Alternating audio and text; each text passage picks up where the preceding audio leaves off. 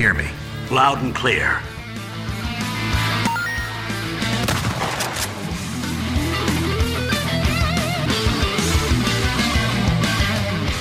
Detonado Cast começando mais um episódio. Eu sou Rodrigo Galho e estou aqui com. Tem que falar meu nome. Ah, é. Tá.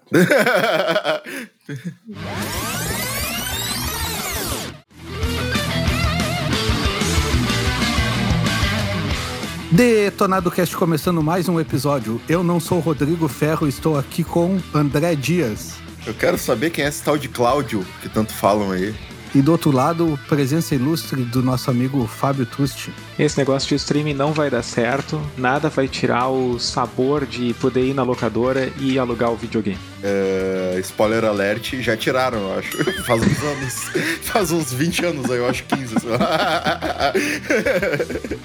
É, hoje como eu peguei essa missão de ser o host, eu vou falar, porque eu já tinha guardado para falar, eu tinha uma dúvida, na verdade, para perguntar para vocês, que é assim, se eu jogar Flight Simulator no xCloud num dia nublado, é considerado jogo em nuvem?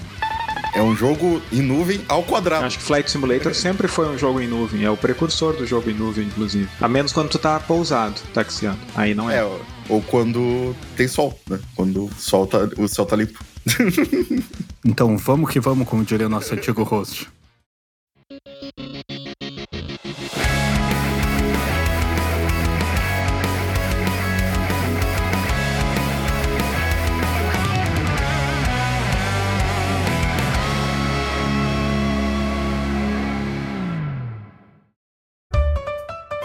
Se tu tá chegando pela primeira vez aqui no podcast, nós somos o Detonado Podcast. Conversamos aí toda semana sobre games, sobre filmes, sobre séries e o que der na telha. Nos acompanhe, nos siga aí no Spotify. Também estamos nas redes sociais. Vocês podem nos achar lá por DetonadoCast. Estamos no Twitter, no Instagram. E a gente sempre posta lá alguns cortes dos episódios e também sempre que lança um episódio novo a gente está colocando por lá. Também estamos na Twitch, twitch.tv barra DetonadoCast. A gente seguidamente faz algumas lives, jogando, conversando por lá. Vocês podem nos seguir por lá também. Se você curte nosso trabalho, vocês podem nos apoiar no Apoia-se por Detonado Ifencast e também na Twitch. Quem tem aí um Amazon Prime sempre tem uma sub por mês. Vocês podem nos ajudar lá.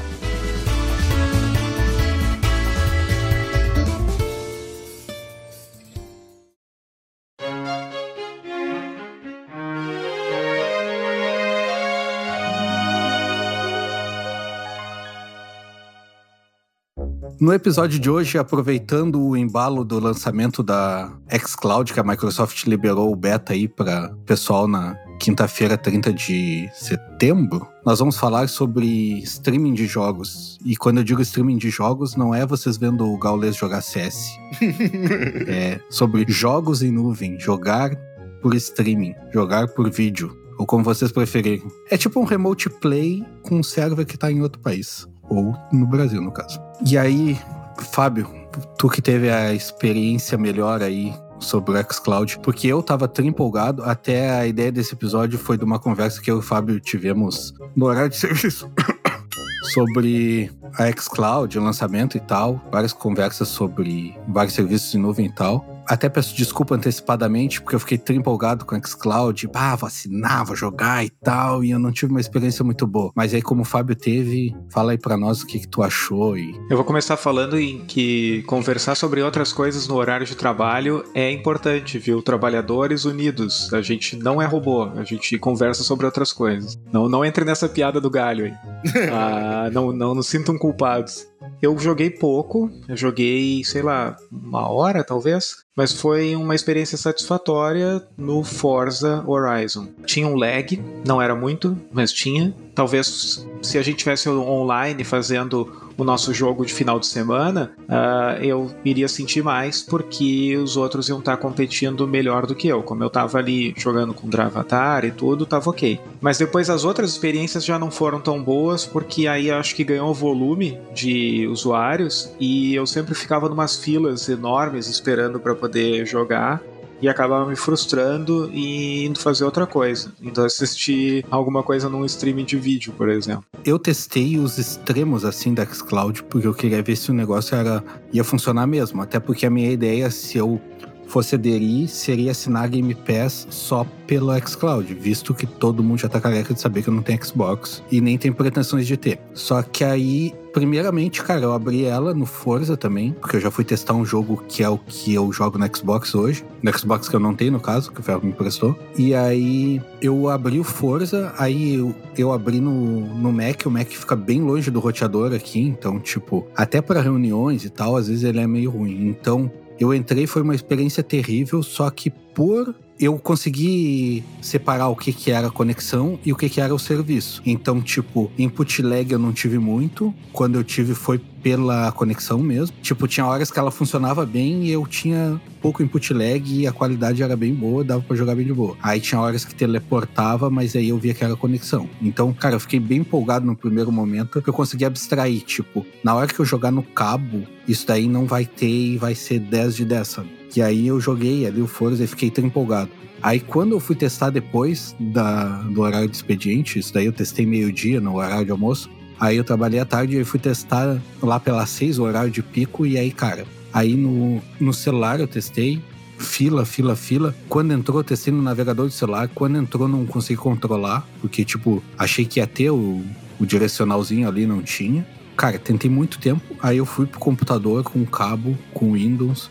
E o negócio ficou mesma coisa, fila gigante, e aí quando entrava não era uma experiência tão satisfatória assim quanto parecia que ia ser, sabe? Mas, em contrapartida, cara, dá pra ver que o serviço não funciona hoje, mas quando ele funcionar, se a Microsoft der a devida atenção para ele, que ele precisa aumentar o número de servidores e tal, para mim é um negócio que assim, ó, vai ser uma revolução, tá ligado? O serviço de streaming em si já deu para ter uma ideia, pelo menos para mim, que é um negócio que pode revolucionar o mercado. E a Microsoft está correndo na frente nessa questão, pelo menos aqui com a gente, né, no Brasil. Sim, é, eu acho que primeiro o Xbox ele tem um apelo especial no Brasil. Eu acho que desde muitos anos aí a Microsoft conseguiu construir uma. Eu acho que com certeza não é maior que a Sony aqui, mas em nenhum lugar ainda, né? Mas é a Microsoft conseguiu construir uma comunidade bem grande no Brasil e eu acho que eles não tinham ideia da atração que o xCloud ia ter quando chegasse aqui. Porque teoricamente o xCloud nem foi lançado oficialmente ainda, né? A gente tá testando é um beta, apesar de ser agora um beta aberto para todo mundo, né? Todo mundo que tem Game Pass pode ir lá e testar. Mas ainda é um beta. E eu acho que eles não tiveram a estrutura para a quantidade de usuários que eles achavam que ia ter, sabe? E acabou explodindo aqui. Eu acho que muita gente até inclusive só assinou o Game Pass né, aqueles meses, primeiros meses com desconto, só para conseguir utilizar o xCloud, né? Muitas pessoas fora da comunidade Xbox. E eu acho que talvez era isso que eles não estavam esperando, né? Que talvez lá fora é, é xCloud, esse teste tivesse sendo mais pra galera que já tem, né? Porque com certeza, tipo, nos Estados Unidos havendo muito, muito mais gente já tem um console do que aqui. É, eu acho que isso eles teriam ter calculado lá no marketing, ou sei lá quem é que decide esse lançamento. Porque, tipo, cara, para mim, para mim, pelo menos, o, o xCloud tem tudo a ver com quem não tem o console, tá ligado? Tipo, Sim. eles teriam que ter previsto isso, que a galera que não tem o console, não tem console nenhum, vai assinar só para jogar, tá ligado? É, mas é que tu não tá assinando o xCloud, entendeu? Ele não é um serviço lançado ainda. Tu só ganhou beta, tipo, não foi nenhum lançamento propriamente dito, eu diria, porque, tipo, cara, é um negócio que a gente viu em sites de notícia aí de jogos, eu acho. É, tipo, não teve, não teve propaganda disso, tá ligado? Tipo, em larga escala. A ideia do lançamento foi boa. Ah, vamos lançar pro pessoal que já tem Game Pass, eles testam e a gente vê. Só que, cara, eles tinham que ter previsto que a galera ia assinar o Game Pass para testar o xCloud, tá ligado? É, em algum sentido eles fizeram um pouco de propaganda, sim, só que não o buzz que eu acho que isso é, que é necessário para um serviço desses, né? Eles fizeram o anúncio na Tokyo Game Show, beleza? Isso não tem nada a ver com o Brasil, porque é lá do outro lado do mundo, mas eu vi num outro podcast os caras falando que eles iam descer no meio do podcast porque o caminhãozinho de sorvete do Xbox Gaming Cloud estava passando na rua deles, aí em São Paulo, André. Eu tô ligado. Era uma forma de divulgação, sabe? Então, de alguma forma, a Microsoft Brasil tá divulgando. Tu tem razão, tu tem razão. Eles fizeram uma ativação com alguns influenciadores aí de jogos brasileiros com esse rolê aqui em São Paulo do, do caminhão. Que eles davam sorvete em formato com, com os biscoitinhos em formato de controle de Xbox, umas coisas assim. É, meu, e a Microsoft, ela não é uma empresa pequena que, tipo, ah, eu vou lançar um bagulho aqui meio na camufla pra todo mundo testar e eu ver como é que é. É tipo que nem a Sony, ah, sei lá, vou lançar um beta aqui do, do God of War 6, não vou avisar ninguém que é pra gente só testar. Cara, não, né? O bagulho vai cair na internet, cara, vai ter um absurdo de acesso, sabe? É, mas dito isso, eu vejo que tudo isso que a gente tá dizendo aqui é tirado da mundo, né? Primeiro, porque, tipo, a Sim, gente não sim. tem dados pra saber se teve tanta gente assim assinando o Game Pass só pra usar o xCloud, mas a gente tá supondo, né? A gente tá pressupondo pelo histórico que isso é o que faz mais sentido, né? Pra tá tendo tantos problemas de conexão. É ter muitos usuários e ter muitos usuários quer dizer que muita gente assinou, né? E é importante, é importante ver que a Microsoft está tentando fazer uma coisa que as outras tentaram pela metade, sabe? A gente está Sim. aqui realmente reclamando, com razão, porque a gente estava empolgado e é tipo quando, tem um lançamento de um jogo que todo mundo tá empolgado e, por exemplo, é um jogo online e tu não consegue entrar nos servidores porque tu fica numa fila eterna ou porque o matchmaking tá todo estragado e isso tira ah, o entusiasmo da gente. É o mesmo lance, mas é bem diferente dos picos de entusiasmos que a gente já teve no passado com os outros tentativas de serviço de streaming que nunca decolaram, né? Sim. E a gente tem. Beleza, por que, que a gente tá nisso, né? Porque em 2007 lá, o Netflix passou a fazer streaming de filmes, né? Netflix que não fazia isso, que fazia entrega de DVD a domicílio, todo um esquema para tentar tirar a pessoa de ter que ir na locadora, né, fazer uma entrega diferente, começou a entregar por streaming. Aí em 2008 e 2009 nasceram a Gaikai e a OnLive, que são duas empresas da Califórnia que tentaram fazer um esquema de streaming por jogos já lá em 2008 e 2009. Lembrem que lá em 2008 e 2009 a gente estava jogando Play 3, né? Sim, sim. E esses caras foram os mega pioneiros, eles eram bem diferentes. Uns eram baseados em tentar, eu não sei bem, eu não consigo diferenciar mais os nomes deles para poder, ah, esse fazia isso, fazia aquilo, mas a diferença era um estava tentando mais era vender como se fosse demos dos jogos ou um aperitivo do jogo para quem fosse comprar o jogo efetivamente e o outro era para realmente jogar o jogo completo pelo, pelo serviço. Um tinha um device que tu deveria colocar acoplado na tua TV ou no teu computador ou algo assim e o outro já era por uma instalação de um aplicativo no, no, no Windows ou em, em alguma coisa ou na TV para poder rodar o serviço. E até o esquema deles de arquitetura também era bem diferente, assim, de como um funcionava. Um funcionava com Windows Server 2008, o outro funcionava de um outro jeito e tal. Eles realmente eles não se copiaram assim na no cerne, sabe? Só a ideia era a mesma e não dá nem para dizer que é uma cópia, porque certamente eles estavam mirando o Netflix, eles viram o que estava aparecendo ali. E aí eles não conseguiram expandir muito, eram startups e tal, e em 2012 e depois em 2015 a Sony comprou todo mundo, porque a Sony sentiu que isso era alguma coisa que podia ameaçar o, o mercado que ela já tinha. E ela foi primeiro lá para comprar, acho que foi a Gaikai, que é onde ela pegou a infraestrutura para poder montar o que vi- viria a ser o PlayStation Now depois, e comprou a OnLive mais pelas patentes que eram interessantes.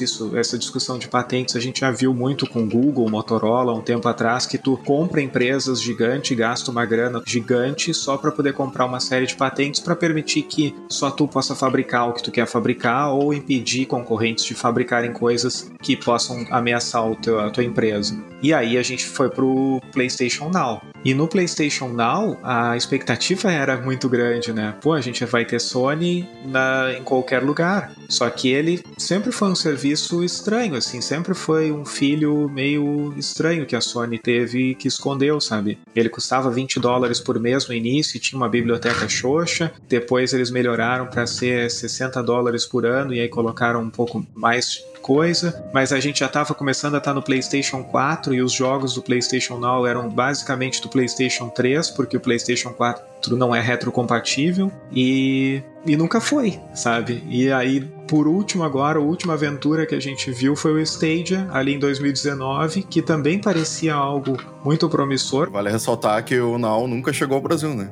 Exato, ele nunca expandiu, ele nunca chegou a, a mostrar a cara para o mundo inteiro. Now roda em alguns países da Europa, nos Estados Unidos, eu nem sei se roda no Japão. Pra gente aqui, o serviço de streaming já rola um tempo essa conversa, né? E aí a gente sempre pensou, cara, isso não vai funcionar no Brasil, a nossa internet é um lixo, não vai chegar aqui nunca. Só que aí a Microsoft chegou e disse, dá para funcionar aqui, toma, tá aqui. Aí, porra, meu. É. é e, tá e, essa história de não dar no Brasil, para nós já, já foi enterrada há muito tempo, porque a gente tinha essa história de não dar no Brasil até pro Netflix. E isso Sim. foi lá em 2007, sabe? E a gente tá assistindo Netflix agora no telefone celular dentro do Uber, sabe? A gente não precisa estar tá em casa para poder assistir um seriado, não precisa estar tá no cabo, tá numa internet de alta velocidade, a gente está numa internet ok, tranquila de pagar e a gente está assistindo filme em alta qualidade. Então, olhando isso, né, olhando da onde a gente veio e onde a gente está com o streaming de vídeo, é óbvio, assim, para mim pelo menos, que o streaming de jogos ele é o que a gente vai fazendo nos próximos anos, sabe?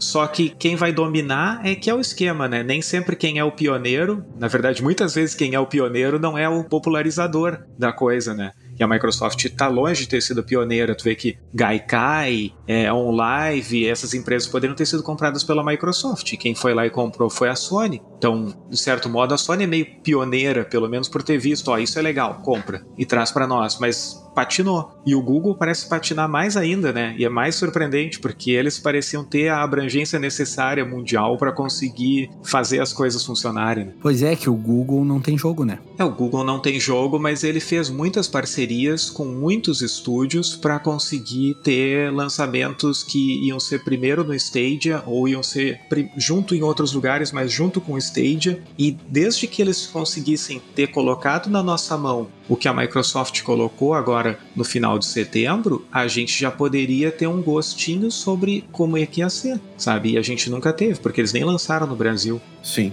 Eu tenho uma relação muito estranha com essa questão do streaming. Até quando a gente decidiu esse assunto, eu tava pensando assim no, no André de uns 10 anos atrás. Porque, cara, eu lembro de. Eu lembro do live, que era um bagulho assim que eu era super entusiasta. Mas na época eu tinha um computador super ruim, que eu rodava, sei lá, jogos de 90 e poucos só, provavelmente. e não tinha videogame, não tinha nada, não tinha nada para jogar assim, realmente, coisas atuais, né? E aí eu olhava aquilo como uma saída, sabe? E eu esperava ansiosamente que chegasse no Brasil aquele serviço. Para mim não, porra, beleza, não vou precisar mais ter uma máquina potente para rodar algo assim, sabe? Era mais uma questão de PC gaming assim mesmo na época, né? Eu não preciso mais uma placa de vídeo, vai rodar tudo na nuvem e eu só vou receber o jogo aqui para mim. E, e, aí volta pro, pro, pra hoje em dia, cara, o xCloud eu peguei ali, testei por cinco minutos, fechei e, vo, e voltei a jogar no meu Xbox real, sabe? então... É, mas é que aí a gente entra naquele negócio, né? tu fechou o xCloud e foi jogar no teu Xbox real, só que o André de 2000 e tal, que hoje mora em Erval, ele não tem o teu Xbox, tá ligado? Então, sim, tipo, é uma sim. acessibilidade, tá ligado? Sim, eu entendo, só que eu digo que para mim não é mais um bagulho que vai fazer diferença ter, tá ligado? Não vai ser mais um bagulho. Eu não sinto mais aquela coisa groundbreaking como eu sentia que seria, tá ligado? Naquela época, sabe? Eu consegui ver o potencial quando eu acessei o negócio e vi que o input lag dele, pelo menos quando funcionava, não era tão grande quanto eu imaginava que seria, porque é uma coisinha que hoje tu tem no, no Remote Play. No Play é mais ou menos aquilo ali, um pouco menos, talvez. E eu consegui ver o potencial porque, cara, como eu venho do FPS e, joguei muito CS no, no PC e tal, o cara vê quanto esforço que a galera que não tem faz para conseguir jogar, tá ligado? Tipo, o cara joga, sei lá, CS no mínimo do gráfico a 30 FPS, mas ele tá lá tentando, tentando, jogando e muitas vezes jogando melhor que o cara que tem computador bom, saca? Sim, com certeza. Esse cara,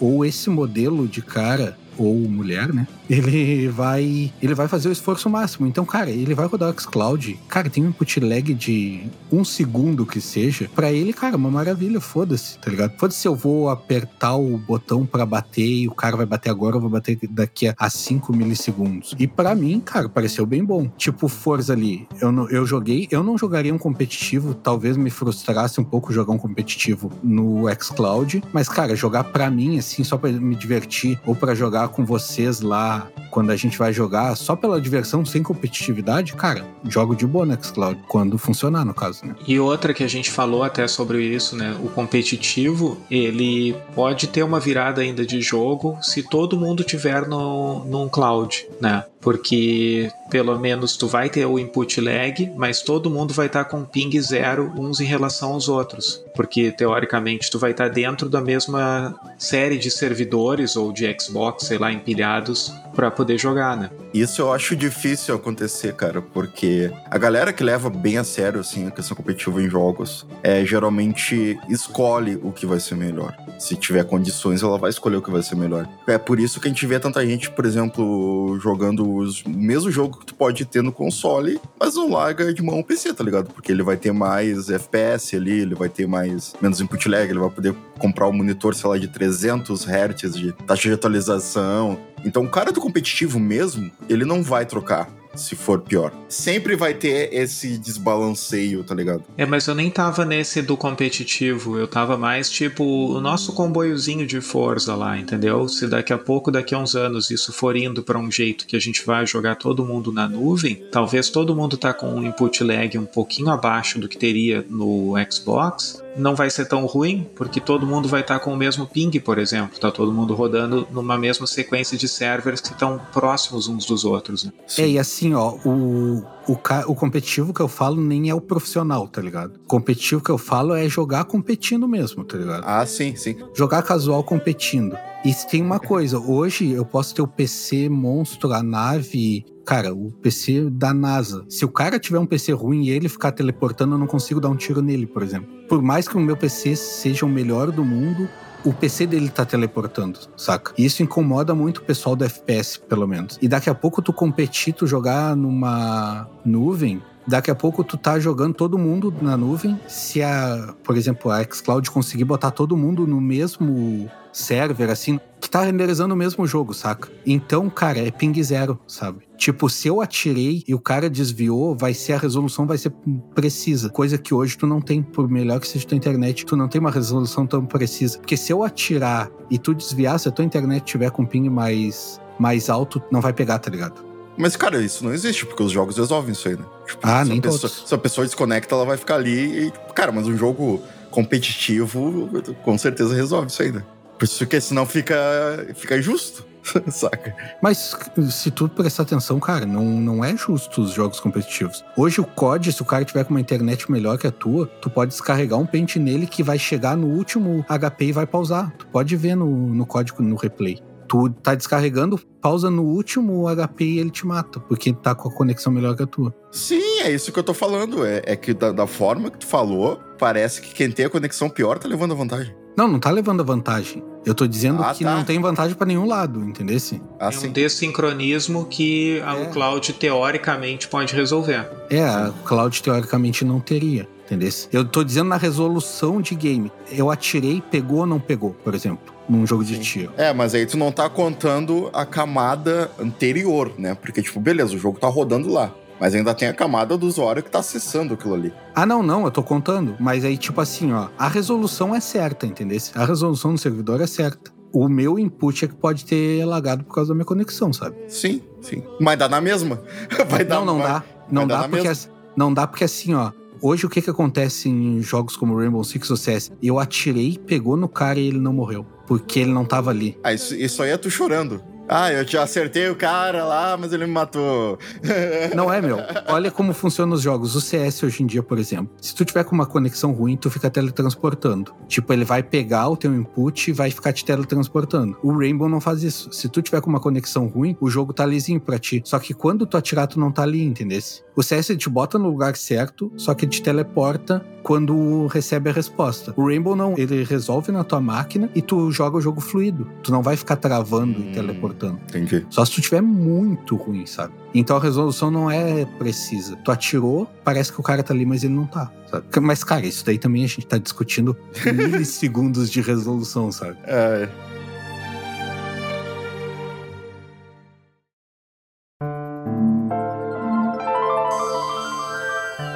Enquanto a gente estava discutindo isso, eu lembrei que na- nas coisas que eu pesquisei falava que quando o PlayStation Now, acho que foi começou, eles realmente tinham PlayStation 3 empilhados nos, nos server farms deles, eram com PlayStation 3. Ah, e aí eles rodavam alguma coisa para te poder acessar ele. Então tu tinha o teu PlayStation 3, sabe? Acho que até isso atrapalhou eles a definir o preço, porque era como se tu estivesse alugando um servidor, alugando um console, sabe? E a gente até discutiu isso, né, Galho? Tipo, quão rápido a Microsoft vai conseguir fazer dinheiro com isso. Claro que a Microsoft depois vai ter que manter esse parque de máquinas, né? Tipo, levar isso pra frente, trocar os Xbox, sei lá, ou com o PC que eles estão usando lá para um PC mais parecido. É, mas eu acho que eles estão virtualizando, né? Ainda mais que o Xbox é um computador, né? Eu acho que isso é outra vantagem que a Mi- Desculpa te interromper, Fábio, mas eu acho importante falar que, tipo, a Microsoft tem outra vantagem sobre os concorrentes, que a plataforma deles, o Xbox,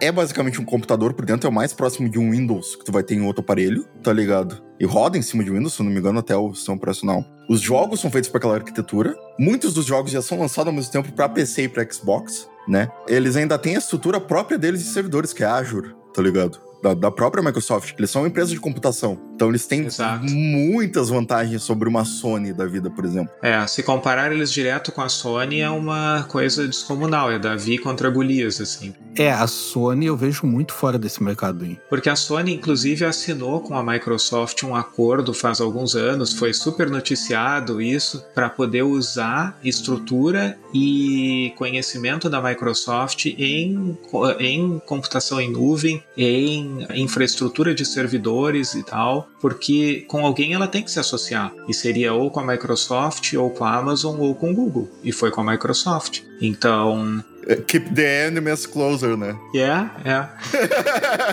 É, mas daqui a pouco também a Amazon despiroca e compra uma empresa de game foda e fudeu, né? Porque a Amazon, Sim. cara, a estrutura de server da Amazon deve ser um absurdo. A Amazon é metade da internet, né? Se não for mais. Sim. Mas eu acho que a Amazon, inclusive, já tem um serviço de game em cloud. Tenho quase certeza que eles já têm, mas eles também estão sentindo a água muito suave, assim como o Google, sabe? É bem É. estranho, né? Porque a, a corrida pro streaming de vídeo, ela foi bem diferente, né? Netflix Sim. correu na frente. E todo mundo olhou eles como, sei lá, um palhaço vestido de alienígena correndo a maratona, sabe? Tipo, cara, o que, que esse cara tá fazendo aqui? Parece que quando as empresas entenderam o que, que era que esse cara tava fazendo aqui, era tarde demais. Né? E aí, claro que quando se tem bilhões como a Amazon, nunca parece ser tarde demais, né? Tu sempre consegue entrar atrasado na festa. Mas, mesmo assim, eles estão penando um pouco para conseguir chegar onde o Netflix chegou. Para os jogos já foi diferente, né? Porque como o vídeo já tinha mostrado o caminho, para os jogos já foi todo mundo olhando, cara, isso aí pode dar certo. Então, várias tentativas já, a gente nem falou que a Nvidia mesmo tem a própria tentativa de game em nuvem, e as pessoas falam muito bem dessa da experiência que tem nos países que roda, porque é barato e tem uma base de jogos bem boa, inclusive um modelo de negócio diferente do Google, né? Porque isso é uma diferença para o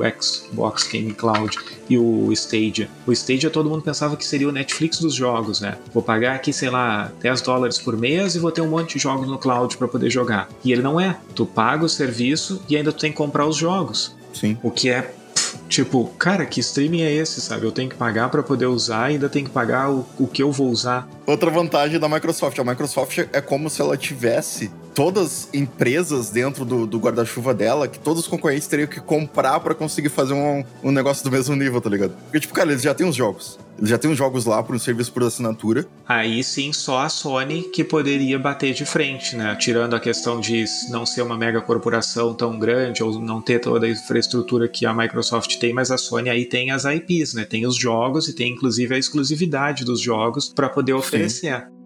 É, mas eu vejo assim, ó, se a Microsoft investir na parte de cloud deles, cara, eles, eles podem matar o videogame, tá ligado? Sim. Eles podem fazer com que essa seja a última geração de consoles. Porque, tipo assim, ó, o Google chegou com o Stage e disse assim, ó, eu tenho o Stage aqui, tu compra o meu controle, compra o meu o Chromecast e tu pode jogar na nuvem. E aí todo mundo pensou, bah, que foda. Aí a Microsoft chegou e disse assim, ah, aqui comprar gadget, meu, tá maluco? Tem navegador. E ainda usa o Chrome, que é da Google, tá ligado? pra rodar o serviço. Tá, mas o, o Stage, é, nesse sentido, é igual ao Xcloud. Tu não precisa. Aqueles gadgets era só pra promover o serviço. Ah. O serviço tu consegue usar sem o controle dele, sem o Chromecast 4K lá. Sim. É, se eu não me engano, ele é pro na Sim. navegador, assim, que nem o Xcloud. É, inclusive eu acho que foi uma estratégia de marketing para poder, tipo, é estranho, né? Porque o videogame a gente associa muito a coisas que a gente consegue tocar. É diferente do filme, que quando a gente ia botar um filme para rodar, a gente colocava um disco dentro de algum lugar, mas a gente senta e os devices que a gente tem para poder mexer já são os da nossa casa, é a TV e o controle remoto.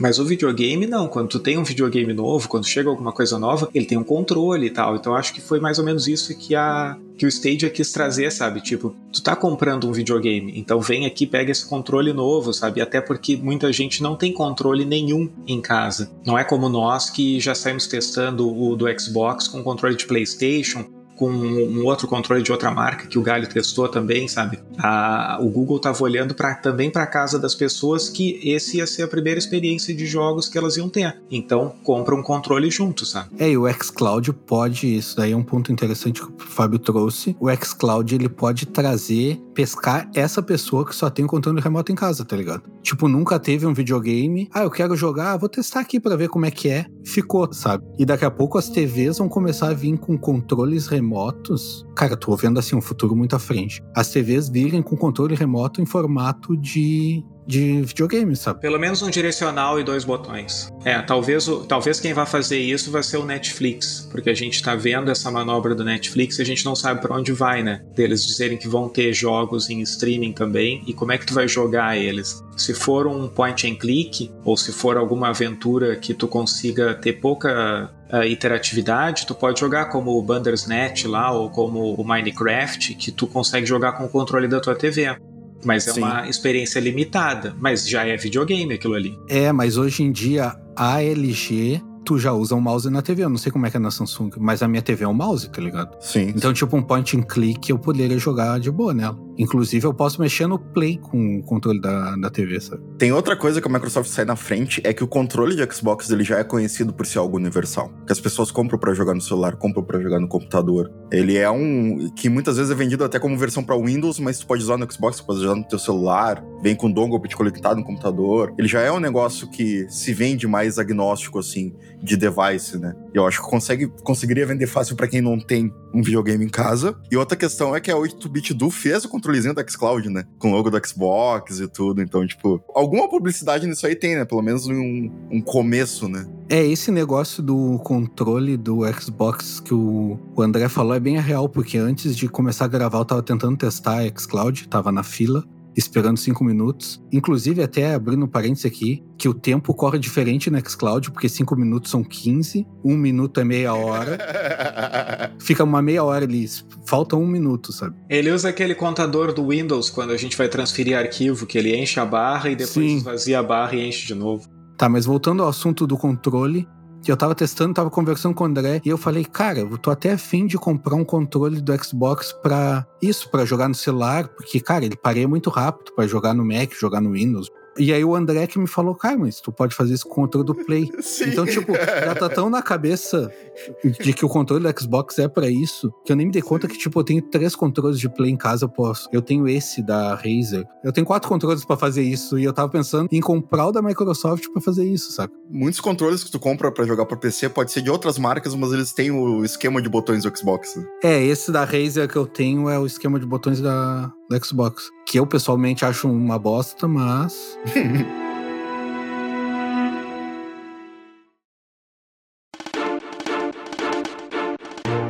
E agora eu vou trazer dois pontos que podem ser bem ruins do cloud.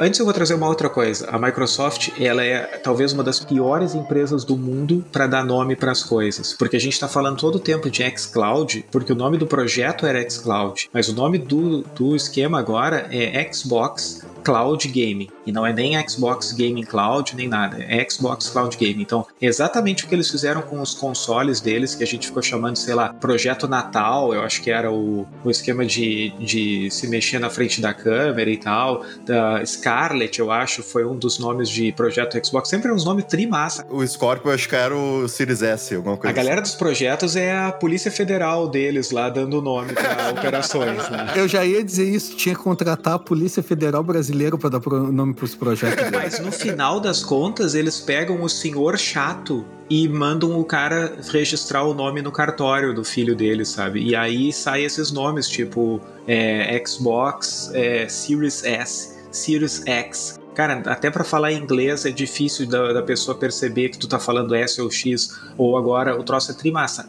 xCloud, o X do Xbox e o Cloud da nuvem. Não, aí os caras desmancharam o nome em três palavras, sabe? Cara, a Microsoft é a campeã mundial do pior nome, cara. É inacreditável. Não vai pegar, eu acho que não vai pegar Cloud Game. Vai Não ser vai, não xCloud pra sempre. Exato, também, também tô, tô nessa. Mas o que eu ia trazer de ruim e bom, só de ruim na verdade, é para nós gamers, né? Não para as empresas, mas pirataria e mods. Vocês já imaginaram um mundo, tipo, agora a gente tá pegando o mesmo jogo que sai no console, sai no PC, e o cloud é um, um saborzinho diferente pra gente poder brincar. Sim. Mas num futuro expandido disso aí, onde não tem mais console, não tem mais jogo em console, não tem mais jogo em PC, a Microsoft pode lançar o Forza Horizon 2000 lá e ele só roda no cloud. E aí não tem como ninguém fazer mod, não tem como piratear, não tem nada. Ninguém tem acesso ao código do jogo, Sim. ninguém instala o jogo. A gente só tá assistindo ele. Exatamente, exatamente. Isso é, é terrível, assim. Ainda mais eu que curto acompanhar essas. Eu não sou muito de, de mods porque eu não jogo no PC, né? Mas eu, eu curto acompanhar muito a questão de, de hacks no geral, de mods de console, mods em tudo. E a nuvem é algo que elimina isso, né? E é uma forma até de entrar no mercado de desenvolvimento de jogos, né? Quantas pessoas e quantas pequenas empresas se formaram de fazedores de mods. A notícia mais recente, por exemplo, é a CD Projekt Red contratando os caras dos mods do, do The Witcher e do Cyberpunk para poder fazer parte da, de uma equipe da empresa para poder ajudar no- nos DLCs, por exemplo. Isso é super comum. Na B10 isso acontece direto. Pra fazer parte da equipe de bug fix do Cyberpunk, parece. Porra, pra se matar. Se demitiram uma semana depois. E escalando mais esse ponto que o Fábio trouxe ainda, vai matar muito jogo em potencial, tá ligado? Porque se a gente tivesse o cloud desde sempre, a gente não teria hoje o CS, a gente não teria o LoL, a gente não teria todos esses jogos que nasceram do mod, tá ligado? Mas na verdade eles estão fazendo o que é o certo, né? Porque piratear é que é errado, na verdade, né? Mas a gente perde com tudo isso. É, e, e às vezes piratear é a única alternativa para te poder manter o histórico dos jogos que saíram numa época. Sim, sim. Porque jogos top, eles nunca são esquecidos. Tipo, tu nunca vai esquecer, nunca vai se perder nenhuma versão do Resident Evil, por exemplo. Nunca é, nunca é demais, mas, mas daqui a pouco um jogo mais obscuro, ele se perde. E, e quando vê, tu não acha ele mais, se não for em ROMs. Sabe? Mas aí, cara, aí eu tenho, por exemplo, um pezinho atrás, por exemplo, com a PS Now. Porque é um dos únicos lugares que tu, ainda consegue jogar muitos jogos de Play 2 e Play 1. E até Play 3, né? Se eu não me engano. E é uma coisa que morreu, né? A retrocompatibilidade agora do Play 5 é só Play 4 e um abraço. E eu acho que é uma das únicas iniciativas que ainda tá viva de retrocompatibilidade da Sony. Então, tipo, a Cloud me dá um pouco de esperança nisso também. Porque, tipo, Sim. beleza, tu pode portar todos os jogos pra rodar no computador que tá na Cloud lá. E, tipo, posso streamar ainda mais jogos que vão consumir menos, menos banda. O jogo de Super Nintendo, o jogo de Play 1, tá ligado? É, aí trazendo um pouco do meu lado hater de Game Pass aqui, o caminho que a Microsoft segue é, é de ela é dona do jogo e tu se fudeu, sabe? Então, tipo assim, cara, da noite pro dia ela some com o jogo e morreu, tu nunca mais vai jogar. Nesse esquema de cloud. Porque hoje a Game Pass, o que que ela faz? Ela bota e tira jogo toda hora. Sim. Sabe? Por mais que o fanbox lá, o Xbox Mil Grau, diga que tem GTA V, que tem um monte de coisa, não tem mais. Porque eles tiraram. Ele sai e volta. Já ao contrário da Plus, que tu recebe o jogo é teu pra sempre enquanto tu pagar, sabe? É teu pra sempre enquanto tu pagar. Eu amei essa frase. É teu pra sempre Enquanto tu pagar. e, ele, e, ele é, e ele é enquanto tu pagar, mas ele é meio estranho, né? Porque, tipo, eles tiraram o Scott Pilgrim uma época. Sim. Se tu tivesse comprado o Scott Pilgrim, tu podia baixar, tu tinha ele. Mas quando ele saiu da loja, pelo que eu me lembro, tu não podia baixar ele de novo. Não. Hum, eu não sabia dessa. Entende? É, é, não é uma ação que eles fazem com grande frequência, mas eles fizeram com o PT e o PT, né? E, e eles fizeram com. E o Lula. E o Lula. E eles fizeram com o Scott Pilgrim. For, tá, beleza, o PT ninguém comprou porque ele era um demo, né? Então as pessoas tinham porque baixaram e pronto. Mas o Scott Pilgrim foi comprado. E aí tu tinha ele ali na tua coleção e quando vê, eles se desentenderam lá e tiraram da loja. Então, eu tô dando razão pra ti, Galho, sabe? É tipo, a, a força que a Microsoft tem no Game Pass e a força maior que eles teriam se tudo tivesse na nuvem é um poder total, assim, e aí cada vez fica mais difícil tu ter esse histórico dos jogos, tu ter como rejogar um jogo antigo que foi importante para ti, ou porque é importante na história, ou porque ele existe, então ele precisa ser preservado. Se a empresa for legal, ela pode preservar. É uma máquina de preservação inacreditável tu ter a nuvem para poder colocar todas as tralhas lá e de vez em quando tem um André que quer jogar o mega jogo obscuro japonês, ele joga uma vez por mês, mas eles mantêm ele na nuvem porque eles estão preservando a história, sabe? Mas se eles não quiserem, cortam tudo. Mas de certa forma, o Xbox ainda tem isso, porque tipo, se tu tiver na tua biblioteca comprado o jogo do primeiro Xbox lá, eu acho que não, não tá disponível todos os jogos no Xcloud, né? Sim. Tem, eu acho que alguns Não, tu vai não, pesquisar ali não. estão. Mas eu acho que talvez em um momento que for disponível em todos, tu vai ter os jogos lá de Xbox e Xbox 360, assim como tu tem quando tu ligar teu Xbox em casa, tá ligado? Eles ficam lá pra sempre, porque Não, a, Mi- a Microsoft é a mais legal atualmente. A Microsoft é a mais legal atualmente para preservação, para esse tipo de coisa, mas a Microsoft atualmente, já faz alguns anos, ela tem aquela cara simpática e feliz do Phil Spencer, sabe? E só que o Phil, só que o Phil Spencer não dura para sempre lá. A própria Sony tem uma mudança já de, de foco já em alguns anos, porque caras que foram muito importantes lá saíram fora e outros caras entraram e o pensamento muda. Então, tu tendo esse poder todo para poder fazer coisas, é muito legal quando se faz coisas boas, mas se enveredar para um outro lado, tu tem uma perda bem grande. É, não, e eu nem tava defendendo o formato da Sony de te dar o jogo e é teu pra sempre enquanto pagar. Que eu... É, eu, eu entendi, eu também, eu. Ah, entendi também. É outro caminho só, tá ligado? É, é, é uma abordagem diferente. E tem as abordagens do meio, que já estão no nosso nariz aí há um puta tempo, né? Que é o Remote Play. O, o Fábio falou do serviço de streaming da NVIDIA, mas se eu não me engano, há muitos anos eles têm esse serviço de streaming es- estilo Remote Play. Tu joga o jogo no teu PC, tu- o jogo roda no teu PC, ele não vai estar rodando na nuvem, mas tu pode streamar para outros devices, tanto que eles tinham o NVIDIA Shield, né? A Steam tem isso, não tem? A Steam tem isso também. É um streaming, é um estilo de streaming que já tá por aí faz muitos anos também, né? É um meio termo, tu, tu ainda tem o device lá rodando o jogo, né? No caso do Play, tu vai ter o teu Play 4, Play 5, que ele tá ligado ali, tu vai acessar remotamente. No caso do, da Steam ou da Nvidia, tu vai ter o teu PC rodando o jogo, mas ainda é um streaming, né? É, eu na verdade eu me deslumbrei um pouco assim com o xCloud na hora da ideia e tal, e que eu entrei ali, vi o negócio funcionar, mas tipo, porque eu queria pra quê? Pra mim jogar tipo no celular, jogar enquanto alguém tá vendo TV, sabe? Mas eu posso fazer isso com Remote Play também, não me deslumbrei tanto. Foi a mesma ideia do controle que eu me deslumbrei, não vi que eu tinha um controle em casa. Eu me deslumbrei, não vi que eu tenho Remote Play, eu posso já fazer isso. Eu acho que o grande deslumbramento do, do xCloud é realmente tu não precisar ter o device. Sim. É, e eu concordo que, que o foco tem que ser pra pessoas que não têm o Xbox, né? É, situações que eu pensei, por exemplo, quando eu vou viajar, tipo, e vou pra casa de um tio, sei lá, que tá chato pacas, tá todo mundo dormindo, sei lá, porque é velho, e eu tô ali rateando sem fazer nada. Eu posso ter meu computadorzinho ali e jogar jogar todos os jogos da Game Pass, tá ligado? Sim. Todos os jogos que eu tenho, ou jogar no computador dele, ou jogar na TV dele, ou no celular. Tem dois divisores de água que estão para chegar para botar mais lenha nisso aí que tu tá falando, nesse teu exemplo aí de tu ir para um lugar e querer ter o teu videogame, que é esse tipo de internet por satélite, tipo a Starlink do Elon Musk, e tem vários outros projetos rodando, então eu acho que isso vai nos atingir no futuro, a gente vai ter internet muito mais rápida do que a gente atingir falando de um satélite, é uma coisa aí do Elon Sim. Musk, é, é, é uma piada, né? É, não, eu ia até falar desse negócio da Starlink lá atrás, quando a gente tava falando de outro negócio. Porque a Starlink, cara, ele promete hoje para te jogar online ping zero, assim, tá ligado? Não confundir com Starfield, o jogo lá da Bethesda, porque eu sempre confundo. Eu fico pensando Starlink, não, não é aquele jogo que vai sair ano que vem lá, não. é por isso.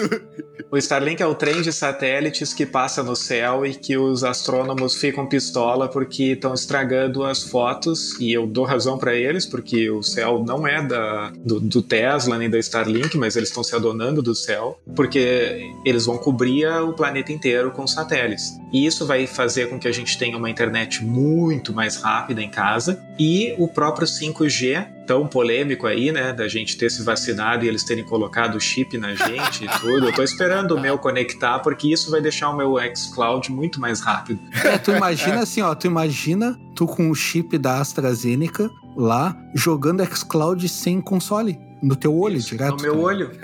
Exato. E, aí, e, e isso o 5G vai fazer com que o cara possa estar no metrô, possa estar no ônibus e tudo, e possa estar jogando no telefone celular. E isso vai e bate numa empresa que a gente não falou até agora, inclusive, que é a Nintendo, que é a- uma das que mais se beneficia com jogo de videogame, não jogo. Eu sei que as pessoas jogam no mobile, eu, eu não jogo, mas as pessoas jogam muito. Mas quem joga videogame em console só consegue fazer isso hoje com Switch, quando Sim. tá em deslocamento. E aí tu vai poder fazer isso quando tu tá só com o teu celular. E pegando países orientais, né, países tipo Japão, onde as pessoas têm problema para armazenar coisas e tudo, e as pessoas gostam muito de jogar e normalmente a tecnologia chega muito rápido, essas tecnologias novas chegam muito rápido nesses lugares. A Microsoft ter ido lá, o Phil Spencer ter ido lá na, na TGS e ter dito, ó, tá difícil de fabricar console, hein? Ano que vem a gente vai tentar melhorar e botar eles aí pra, na prateleira. Mas, enquanto vocês não compram o console, tem esse xCloud aqui, vocês acessam aí no celular. Isso é um, o sinal da mudança, sabe? E, tipo, as coisas vão ficar muito mais rápidas em relação a acesso à internet. E esses caras vão estar com a estrutura deles pronta e o modelo de venda deles que parece ser o melhor, sabe? Então, Cara, tu pode criar vários modelos novos com base nesse jogo em streaming. Tu pode, por exemplo, oferecer assim: tu compra o Xbox, até o Xbox chegar na tua casa, tu tem xCloud liberado de graça, tá ligado? Então, tipo assim, eu comprei o console e eu posso jogar antes de ter o console. Cara, isso é um Sim. absurdo. Tu pode ter o lado ruim disso, que é serviços, gerar outro serviço, não que seja xCloud, mas tipo assim, tu paga 60 reais por mês no plano premium e joga sem propagandas. Vocês já, já viram o caminho que eu quero seguir, tá ligado? sim. Ou tu sim. tá muito bem jogando o serviço gratuito lá, por streaming, e aí tu dá aquele uppercut no Mortal Kombat, corta e passa a propaganda do da Betina lá falando dos, dos investimentos. Inclusive, eu acho que parecido com isso era uma das ideias de uma dessas pioneiras Gaikai ou OnLive, que era tipo tu clicar num jogo daqueles de propaganda no Facebook ou alguma coisa assim e tu já sair jogando ele direto. Eu sei que são jogos bem simples, dá pra baixar rápido e sair jogando, mas era sem baixar, era pra poder fazer o streaming. E a própria Sony vendia isso como como seria o PlayStation Now, né? Que é tipo tu chega na loja da Sony, clica sobre o jogo e tu joga o iniciozinho dele por nuvem sem ter comprado ele. E aí até a reportagem que a gente leu, né, antes desse podcast, a gente viu que, acho que era na Verge, que a gente viu que tinha empresas third parties que disseram, cara, não, pelo amor de Deus, não faz isso, sabe? Porque o trailer do jogo vende ele super bem, melhor até do que o jogo é. Se os caras descobrirem que meu jogo é uma porcaria, eles não vão comprar, então não dá pra fazer isso. E aí por isso também é que não, não ocorreu, né? Mas é parecido com essa tua ideia, galera. Uma coisa importante falar é que o PS também deixa tu baixar os jogos lá, né? Não é só jogar por nuvem. Uhum. Tu tem, tu, é assim como o Game Pass, tá ligado? Ele funciona mais ou menos como o Game Pass funcionando agora, né? Pode jogar o jogo em cloud ou tu pode jogar ele baixado no teu device. No início acho que era só em cloud, né? Depois eles migraram. E outra coisa sobre o que o Fábio falou antes da Nintendo, a Nintendo em alguns países disponibiliza jogos em cloud no Switch. O Resident 7 mesmo, uns anos atrás, foi saiu no Japão lá, pra, saiu só no Japão pra Switch e por streaming, né? E outros jogos, agora o Kingdom Hearts eles vão fazer por streaming, né? É, é um bagulho que me preocupa um pouco, porque o Kingdom Hearts é um jogo que rodaria fácil no Switch. Eles não tiveram nem o trabalho de portar ele pro Switch nativamente. Eles só jogaram cloud lá e foda-se, sabe? Isso me preocupa um pouco com o futuro também, sabe? É, esse negócio que o Fábio falou aí de testar o jogo. A Sony tem um rolê assim de tipo, na, no cloud, tu testar o jogo sem baixar. Era pro Play 5, eu acho. Tu joga o demo sem baixar, tá ligado? Tu joga por, pela cloud. Isso, é, mas eu não sei se é só se tu tiver o PlayStation Now. Eu, pelo que eu entendi, eles não disponibilizaram isso com a popularidade que a gente esperava, sabe? Ah, e até uma coisa que essa reportagem falava era que nem tudo que a Gaikai e a OnLive criaram a Sony jogou fora ou engavetou lá, sabe? Parece aquela geladeira de atores da Globo, sabe? Tipo, esse ator aqui eu quero guardar. E aí parece que foi é isso que a. Que a que, é que o cemitério o, da Google. Parece que a Sony um pouco fez isso, né? Tipo, ah, esses caras aqui parecem que vão incomodar. Compra eles, guarda aqui, joga eles embaixo desse PlayStation Now que a gente nunca faz a propaganda certa, que as pessoas nunca sabem onde é que é que compra e tal. Mas uma das coisas, uma, uma feature que a gente teve, acho que já no PlayStation 4, né, que começou, que é aquela de começar a jogar o jogo sem ele ter terminado de baixar, é, pelo que eu me lembro, é uma patente ou é alguma ideia que veio de uma dessas empresas quando eles compraram os caras. Então não é jogar na nuvem, mas é jogar antes do jogo ter realmente terminado de baixar. E foi super legal, né? Faz sentido, porque eu acho que isso não tem no Xbox. Isso não tem no Xbox. Ah, isso daí, cara, é um caminho muito foda, assim, porque é muito bom tu jogar o jogo antes de baixar, tá ligado? E aí, enquanto tu tá jogando, ele termina de baixar uma satisfação muito boa, assim. É, eu só tive experiências ruins com isso aí, porque a maioria dos jogos ele diz ali, tá, tá jogável. Aí eu entro no jogo e ele me dá só o menu bloqueado. O novo jogo ali tá bloqueado e eu não posso jogar ainda. Só me diz que tá instalando ainda. Espera aí no, na animação do menu. Então, tipo, não faz uma diferença. Eu tô dentro do jogo, mas não posso jogar, sabe? Ué, que jogo é esse? Me manda o nome que eu vou mandar lá pra Sony. Eu nunca peguei nenhum assim. A maioria é assim. Ou é um. Tu não consegue jogar o multiplayer, mas o single player tu já consegue jogar. Não, mas tem, tem muitos que eu, eu acho que é alguma rixa dos devs até com a Sony por causa disso. Porque talvez eles não queiram fragmentar o jogo deles para poder ser jogado antes, tá ligado? Ah, por isso que eu não jogo indie, vê se. A maioria dos jogos que eu testei, alguns eram AAA, sim. Isso, eu abro e ele tá lá em Stelling. Às vezes ele até comparece a porcentagem do download dentro do jogo. ah, eu nunca peguei nenhum assim. E aí, batendo mais na Sony, porque sempre é divertido bater nessas mega corporações que a gente ama e odeia. É a... ama odiar amo odiar, os caras falavam isso nessa reportagem do Verge, que foi o cara que era dono de uma dessas empresas, tá? Ele normalmente, quando como acontece nessas aquisições, o cara não pega o dinheiro, vira milionário e sai fora. Ele vira funcionário da corporação, né? Aconteceu com os caras do YouTube, por exemplo, quando eles venderam pro Google. É, e esse cara virou funcionário dessa divisão de streaming da Sony quando eles compraram as duas empresas. E aí ele falou das várias frustrações dele, desde essa quase anedótica do, da third party que não queria que mostrassem que o jogo era uma porcaria, e de outras tentativas que ele fez para que o serviço fosse mais divulgado, fosse mais vendido e tal, e ele disse que ele era meio abafado assim nas reuniões. E aí quando chegou o, o PlayStation 4 com o sucesso que foi, e depois o PlayStation VR com o sucesso que foi, ele disse que o PlayStation VR eh, tomou todo o ar da sala, foi a expressão que ele usou, do tipo, ninguém mais falava de nada de streaming, todo mundo só falava de PlayStation PlayStation VR. E aí foi se apagando meio que essa chama. E isso me fez eu entender muito bem o que foi que aconteceu, sabe? Porque eu me lembro de eu também ficar olhando o PlayStation Now e ficar pensando, pô, que massa, isso vai ser super legal, sabe? E tal. E depois foi xoxando, xoxando, e a gente, no Brasil aqui, a gente mal lembra que ele existe, né? Porque ele é um serviço que às vezes sai notícia dele lá fora, tipo, entrou tal coisa no catálogo e tudo. Hoje em dia é um catálogo bem legal, um valor também acho que bem legal eu já nem sei mais se tem que pagar ele e tem que pagar a Plus. Eu acho que tem que pagar ele e a Plus, aí já não é um valor tão legal. Mas enfim, e, né, eles, eles eram para ser os protagonistas disso que a gente tá falando Sim. agora, sabe? Mas eu diria que eles sentiram. Galvão, Galvão, fala, Tino. Ele sentiu. Sentiu? diga, diga lá, Tino. Sentiu, porque sentiu. se tu olhar os últimos lançamentos da, da Now, é, cara. é... Minha quinta série não deixa eu escutar isso da PS Now. Pronto, cara. Os últimos lançamentos anal é aquele jogo que foi feito com a bunda, tá ligado? Eu só pensei numa embarcação da, sabe? A, a, é, não vai dar certo, mas tem embarcação, um tipo de embarcação se chama Now, né? Sim, sim, sim. É que tu não aproveitou a quinta série como deveria, Fábio. Eu devia estar estudando. continuando, se tu olhar o último mês da PS Now, eles botaram The Last of Us Part 2 lá, tá ligado? Então, algum eles sentiram a água batendo ali, tá ligado? Depois da chegada do xCloud. É, e até porque eles perderam um monte de assinantes na Plus nos, nos últimos meses. Lembra quando saiu aquele dado que no último ano, nos últimos meses, a Plus tinha perdido um monte de assinaturas? Eu não vi isso aí. É, tu lembra disso, né, Galho? Eu lembro, mas não era bem como não era bem como era chamado. Eu lembro de eu ter lido. Eu acho que ela perdeu em crescimento, alguma coisa assim. É, porque é estranho, porque os videogames cresceram tudo que dava nesse período da pandemia, porque todo mundo ficou em casa jogando, né? E eles tinham essa perda aí que realmente a manchete parecia dizer com que as pessoas desassinaram o serviço. E talvez seja isso que o Galho falou, tipo, só não teve o percentual de crescimento que vinha vindo, sabe? É, eu não tenho certeza. Eu sei que eu li a matéria e não era como era a chamada da matéria, sabe? Uhum. Assim, ó, eu tenho uma esperança na Sony. Eu sempre tenho, né? Eu, eu não vejo isso, mas eu queria muito que fosse. Porque, tipo assim, ó, cara, esse xCloud, pra mim, assim, ó, 10 anos morreu o videogame, tá ligado? Pra mim, isso daí mata tudo, assim.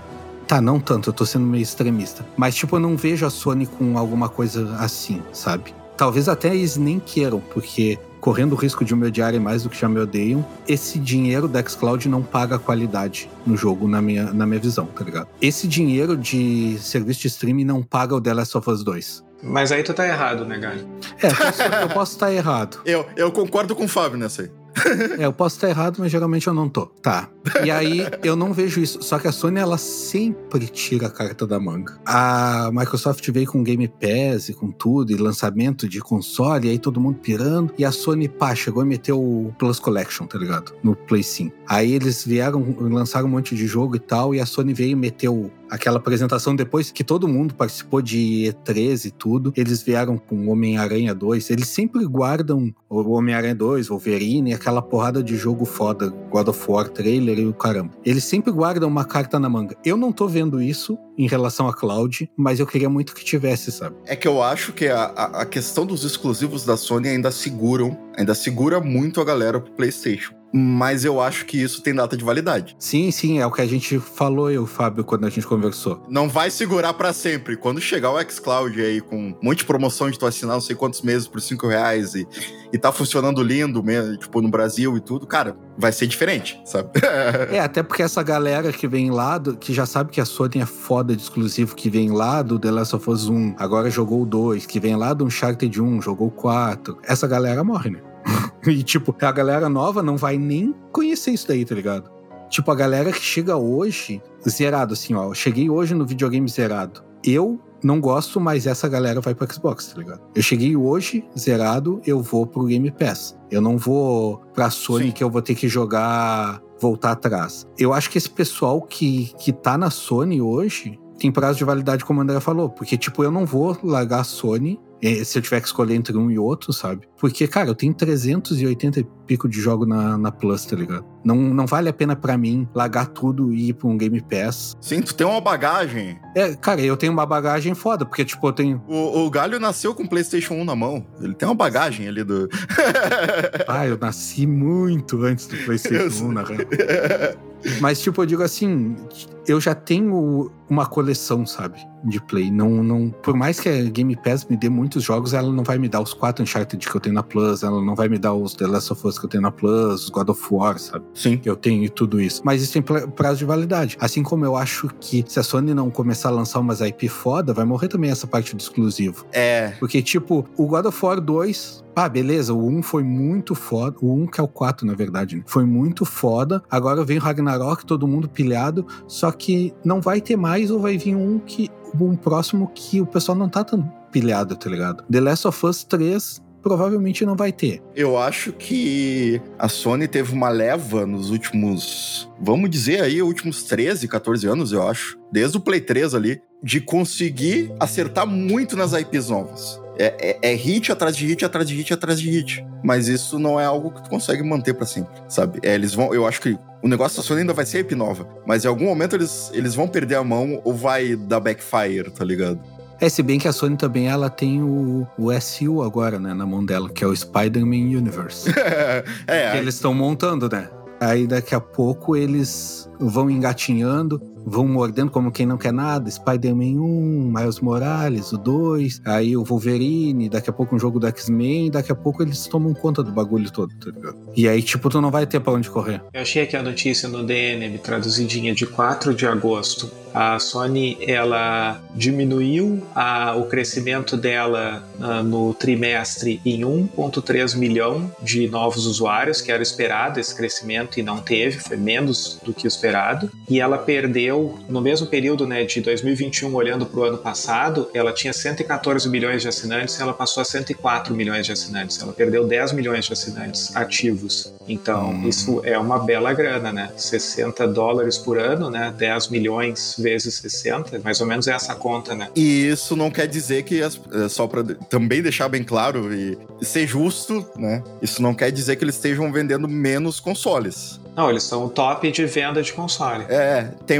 muita gente que compra e nem assina Plus, né? É, e tem muita gente que compra e pega os. Bom, é que os 14 dias grátis deve contar como assinatura, né? Nessa conta deles também. É, é mas é assinante ativo é assinante ativo, os 14 dias acabam, né? é, não é ativo. Então, tipo, é bem isso que tu falou, Galho. O cara compra o PlayStation 5 e aí tem um monte de exclusivos, ou bons exclusivos, não um monte, mas bons exclusivos para poder comprar. O cara compra os exclusivos e fica jogando eles. O cara não joga online, então não precisa da Plus. Sim, é. E é isso, sabe? Não assina o serviço. Mas o serviço, eu imagino que para essas empresas é o mais saboroso, porque tu consegue projetar o próximo ano com um monte de dinheiro na frente. Tipo, cara, esses caras vão seguir pagando, ainda tem esses aqui que vão entrar. Então, no ano que vem, por isso que eu não entendo quando tu fala que um serviço recorrente como Game Pass não consegue pagar um jogo como The Last of Us, sabe? Tipo, é exatamente esse tipo de recorrência que paga as coisas hoje em dia. No Netflix, os caras estão pegando tudo que é diretor famoso e trazendo um monte de superprodução para dentro do, do, esquema, porque eles têm um, uma rotina de dinheiro mensal entrando que eles conseguem ver o que eles conseguem fazer para frente, sabe? Diferente de um estúdio tipo MGM antigamente, que tinha um monte de dinheiro, os caras ganhavam muito, mas o planejamento deles para frente talvez não fosse nem tão para frente assim, sabe? Mas, cara, eu fico muito no meio termo de vocês dois sobre isso aí. Porque eu acho é só olhar o exemplo da Netflix que tu deu. Beleza, eles conseguiram vários atores e tal. Mas por baixo disso tem uma pá de filme low budget. Sim. Que se fosse feito em Hollywood, propriamente no cinema, não seria tão low budget como foi. Mas por ser lançado na Netflix, foi, sabe? É que eu acho que a Netflix mistura qualidade de TV com qualidade de cinema. A gente tá todo, todo mundo ali. Filmes que sairiam, aquele filme que sairia direto para DVD lá no, nos tempos antigos, sai no Netflix hoje em dia. Esse é o nosso low budget. E Sim e de vez em quando, sabe? Porque realmente não é não é simplesmente uma linha de produção, né? Tu não consegue fazer o Poderoso Chefão numa linha de produção, né? Tu consegue fazer um monte de filme, peneirar eles e daqui a pouco, de vez em quando, sai uma coisa muito legal, de tempos em tempos. Sai um irlandês ali com o, Isso. o Scorsese, né? Mas é, eu acho que é algo que leva tempo, entendeu? Eu acho que a. Porque a, a Microsoft ela tá num processo agora. Um processo de transição que tá muito claro para qualquer pessoa que já abriu um site de notícias de videogame. Porque todo dia sai que eles compraram um estúdio novo, todo dia sai que. Eles perderam muito tempo, eu acho, no início do Xbox One ali, perderam muita grana, com certeza, mas. Acho que a Microsoft isso não importa tanto, né? É uma daquelas, é, é uma daquelas empresas daquele tamanho que pode perder muita grana ainda, ficar no positivo por muito tempo, né? Tipo a Amazon mas eles perderam muito a popularidade ali. Se a Sony tivesse feito as burradas que a Microsoft fez ali no 360 e no início do Xbox One, talvez a, a divisão de PlayStation já tivesse sido vendida por uma grande corporação ou já ia ter quebrado, como o resto da própria empresa Sony acabou sendo vendida ou quebrando. Né? Então a Sony não aguentaria o, os erros, a estupidez que foi a Microsoft naquele período. Cara, há poucos dias a Sony anunciou que estava saindo do Brasil é, montagem de câmeras, montagem de TV, eu acho que era montagem de várias coisas aqui. E venda. Uhum. Mas é, tá correto, é isso aí. Mas isso não, não, não invalida o que tu tava montando aí no teu raciocínio, que é, é essas compras deles, essa nova visão, essa nova Microsoft Games. Eu acho que é uma coisa que leva tempo entendeu? Uhum. É, só, é só isso que eu quero dizer, que, que é algo que não vai ser do, do dia pra noite, mas em algum momento eles vão ter, porque eles têm muitas empresas de qualidade já embaixo do, do, do guarda-chuva deles. Eles têm a Bethesda, eles têm várias outras, tá ligado? Então, eu acho que é um período de transição para eles, sabe? Mas em algum momento vão ter, assim, exclusivos muito bons. Níveis da PlayStation, tá ligado? Por isso que eu digo que eu fico no meio de vocês dois. Eu não acho que tem, mas eu acho que vai ter no futuro, tá ligado? Mas esse negócio de comprar. Cara, minha preocupação nisso é com o dinheiro, tá ligado? Olha aí, eu. mas é assim, cara, não adianta tu ter, comprar um estúdio, por exemplo.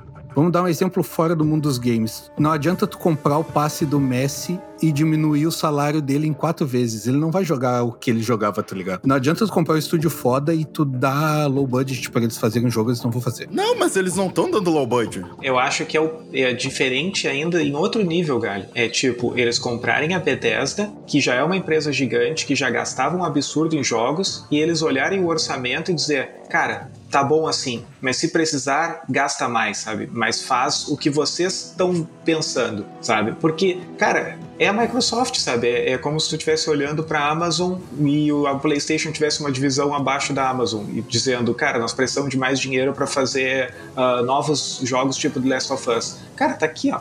O próprio Star, Starfield eu vejo como um, um, sinal desses tempos, tá ligado? Porque é uma IP nova, depois que a Bethesda foi comprada, ela precisa de uma liberdade para poder criar isso aí. Pra construir uma IP nova, com certeza tu ganha, gasta mais dinheiro do que fazer uma continuação de outra anterior, né? E se eles estão recém entrando, então quer dizer que a Microsoft não tá dando pouca grana. Eles não iam estar tá chegando com, com coisas novas assim, tão fodas, se não tivesse.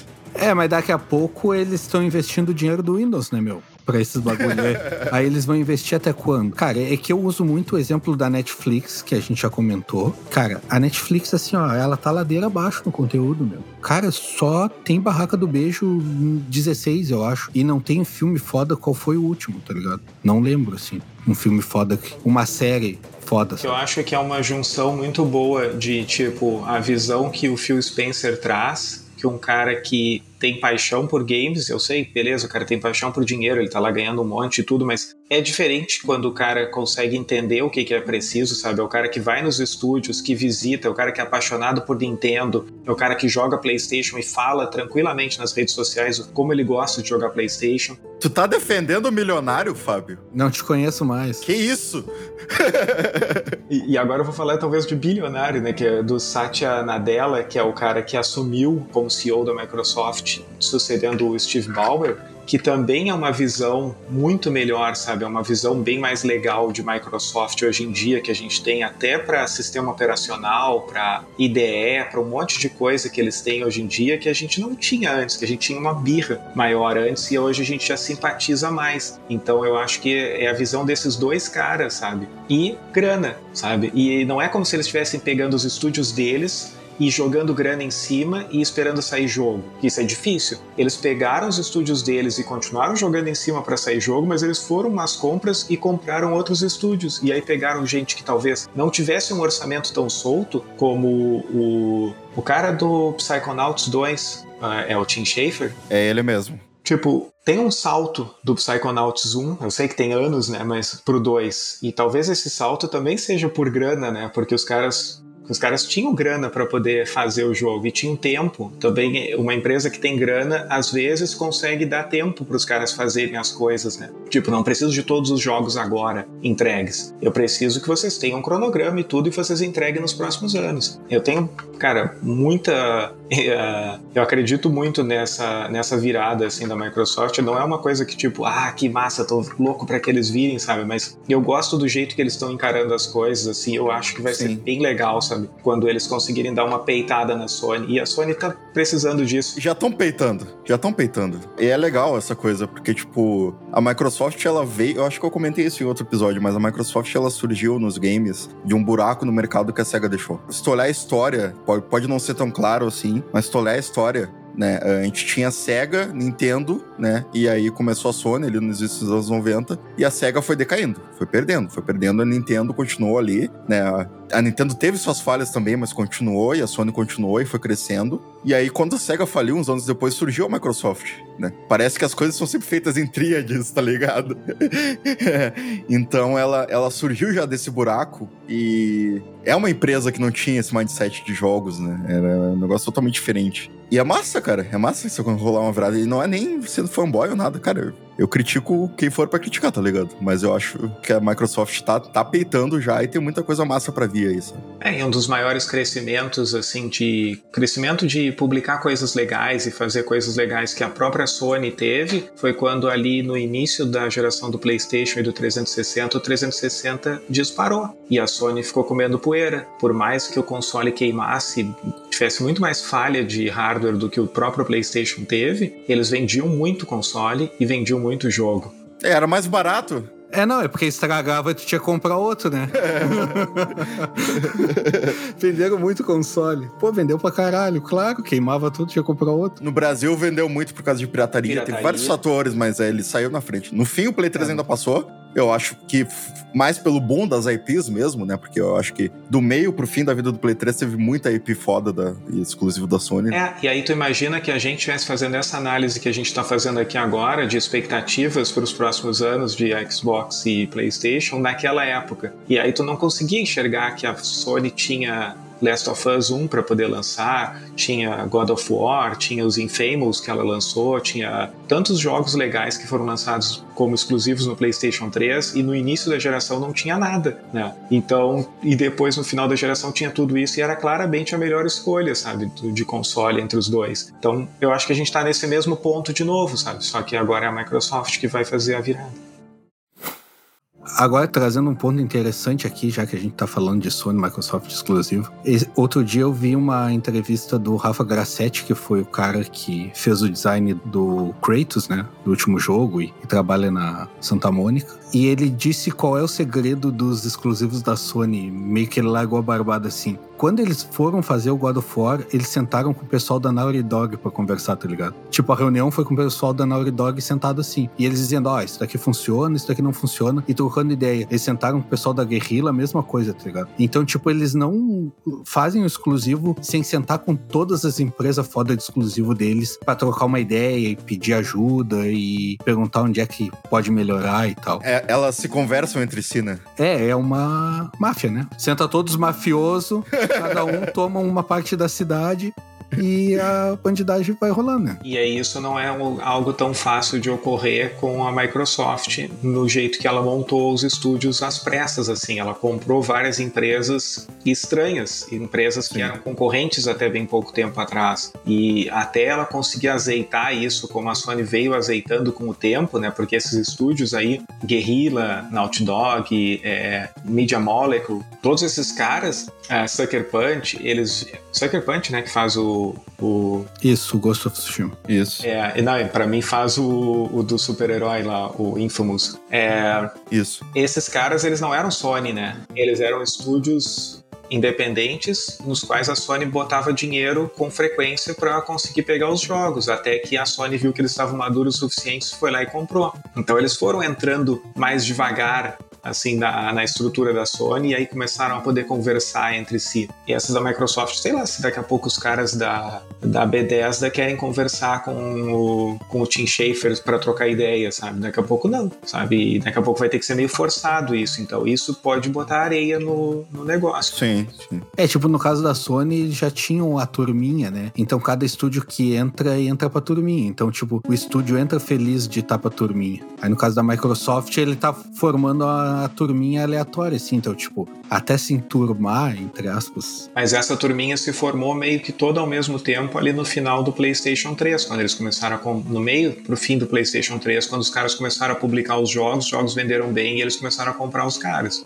É, então, cara, dá pra dizer que o mesmo, o mesmo processo tá acontecendo com, com a Microsoft. Uhum. Não, não, não tá sendo tão diferente. Cara, eu fui, eu fui pegar a lista de subsidiários aqui do Xbox Game Studios e tem mais gente do que eu lembrava, tá? Inclusive. Cara, tem 343, que é a do, é a do, do Halo agora, né? Tem a Mojang lá do Minecraft, tem a Ninja Fury, tem a Obsidian, tem a Rare, tem a Arcane, tem a- as duas Bethesda, né? Softworks e a Game Studios. Tem a ID, tem a Roundhouse, tem a Tango, tem a ZeniMax e mais um monte de outras empresas menos conhecidas. A Atari tem, é deles agora também. Então, tipo, cara, potencial tem, tá ligado? É só saber trabalhar. E de novo, é tão ameaçador isso quanto o que a gente falou do cloud, né? Estando numa boa mão como parece estar tá agora, parece ser tudo legal. Se daqui a pouco eles inventarem que o tipo de jogo que eles querem é só um tipo X e começarem a fazer todos os estúdios fazerem esse tipo de jogo, a gente entra no mesmo problema que a gente tem com o EA, por exemplo, e com o Ubisoft. Sim. E aí não é legal, porque eles já compraram os caras e a não ser que os caras se debitam e vão fazer estúdios novos, vão começar a carreira toda de novo. E isso já aconteceu outras vezes. A Microsoft já comprou estúdios e já estragou estúdios, né? Assim como a EA faz com uma frequência muito grande.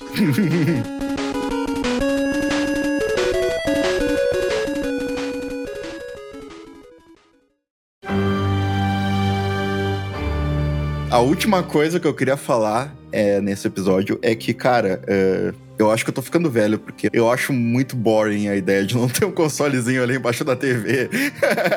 Cara, tu sabe quem que pensava isso? A Kodak pensava, bah, eu acho muito boring não trocar o filme da máquina ali e levar para revelar. E hoje em dia, cadê a Kodak? É, é. Verdade. Bem isso, é bem isso.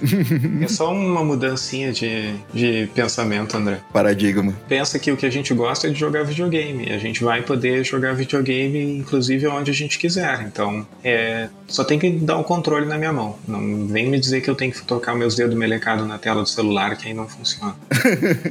Mas o xCloud nem funciona. É só com o controle. Não, não, eles têm, quando tu entra no menu dos jogos, eles têm ali jogos que funcionam com touch. E aí tem todos ah. que eles já ah. desenharam o controle em cima da tela. E aí tu ah, pode não jogar sabia. Dirt, eu me lembro que era um deles, uh, Call of the Sea, que é aquele do, do Cthulhu, tem isso também, é bastante já. Eles estão trabalhando bastante para conseguir desenhar o controle em cima da tela. Bom, pessoal, então depois dessa desvirtuada no assunto aí, que foi bem legal também, mas fugiu um pouco da xCloud e do serviço em nuvem, vamos encerrar por aqui. Mandar condolências pro nosso querido amigo Rodrigo Ferro, que hoje não pôde por motivos de. A mulher não deixou! De problemas pessoais. E é isso aí, pessoal. Até a próxima. Nos sigam nas redes sociais lá e falou!